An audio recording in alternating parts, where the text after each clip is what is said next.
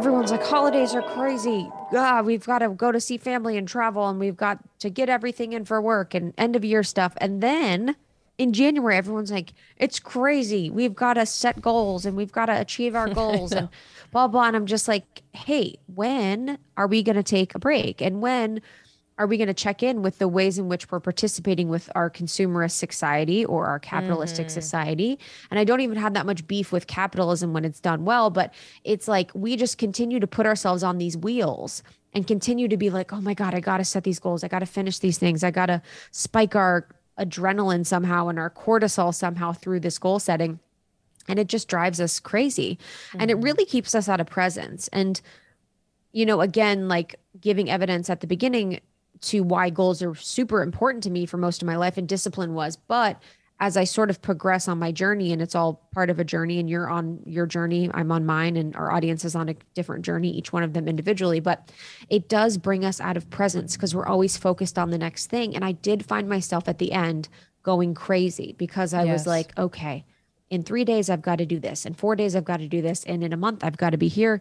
And in this and i was time traveling a little bit too much where i wasn't really enjoying the present or i wasn't really in my body or i wasn't really focusing on the here and now. Mm. and i mm. was missing a lot of life because i was so obsessed with being in the future with my goals. Yeah. Yeah definitely. And yeah, I think I remember the moment. I just remember feeling it in my body when like we were we were making some goal or we had made some goal and then we didn't meet that goal by Which quite a, by quite a bit.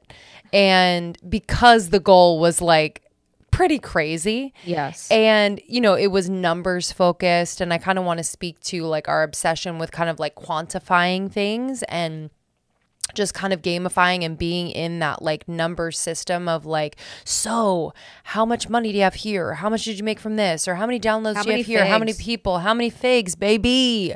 And it's like, okay, are we again just doing that because that's what everyone's doing and sharing and asking for? Like what is that? I think you know we have i think there is like another layer of that where we're like okay well we have a team and we we also want them to feel at times like goal motivate you know goals motivate people. And i think when you meet a goal it's really good for morale. So i think that was also kind of a part of the reason. But you know, we hit a point where we were just like, why are we making these crazy goals? And then we're like, the letdown is like so real. so real. Yo, we, you guys, we were goals, go crazy. Cause this is it, it what it is. It's in the personal growth, self development space where like everyone's talking about how many figs a day they're making. And everyone's like, you know, just, it's an interesting space because people are very public about their m- money public mm-hmm. about their numbers. Your numbers are public on display a lot of times. And so I got caught up in being like, okay, I see them at this goal. I want to be at this goal. Or I see us at this goal. I want to be at this goal. And making these like number goals that were literally pulled out of my ass, like yeah. made no basis or sense. And I've said this before, but a conversation with Justin where I told him, I'm like, oh, we didn't hit a goal that that we set. I feel really sad. He's like, well, where are your goals coming from? Like, what is your goal? And I'm like, oh, to double this, whatever the thing was. And he's like, that's not how businesses make goals. He's like, they don't say double it. They say grow by 15%, grow by 20%, grow by a sustainable amount that you can handle. Mm-hmm. And I was like, wow, that's so true because that feels better. It feels like you can hold it. It feels more sustainable. And when you're doubling everything, it's just kind of out of nowhere. And so for us as a business, we had a lot of goals previously we met we've met goals we haven't met goals you know we've kind of been all over the board Lindsey and i and it's funny because we've achieved things that we haven't set goals for but we haven't achieved things we've set goals for which is very interesting. So for the first couple years we were like we want to hit this certain number a month didn't hit the number but then we would have something else happen. We'd have a monetary goal achieved or we'd have a team member goal achieved or you know we'd have these things achieved.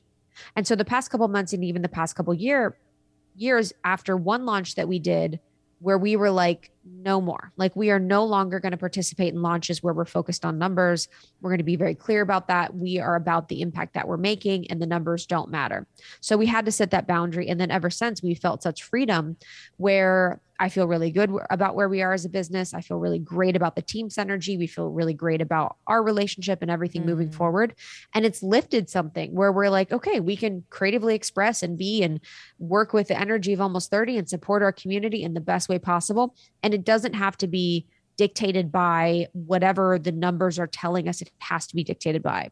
Yeah, it's so much more about the quality of what we're producing. And I do think that without the number goals specifically, we're able to see and feel, like you said, just like the good in the present moment. Where I feel like more often we're now being like, wow, like this team member is just killing it. Yes, yes. You know, like just these these like daily things that were like, yeah, you know what? Like a year ago, this wasn't here, and look at us now. And we're able to pick up on those things rather than being so hyper focused in yes. one direction. It's like, oh, we're just, we're open and ready to receive kind of like the big and little things that are always improving and growing. So, yeah, I think too, something about the team that I wanted to mention and I think is a really important piece.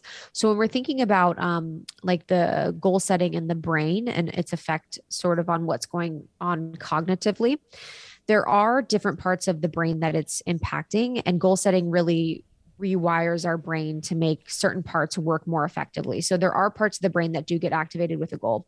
It's the amygdala, which is the brain's emotional center, and this evaluates how important the goal is for you. So um, in Lindsey and I's cases, sometimes we didn't have the amygdala activated enough to really make sure that this goal was important to us for a real reason, but just kind of a flippant number basis re- reason.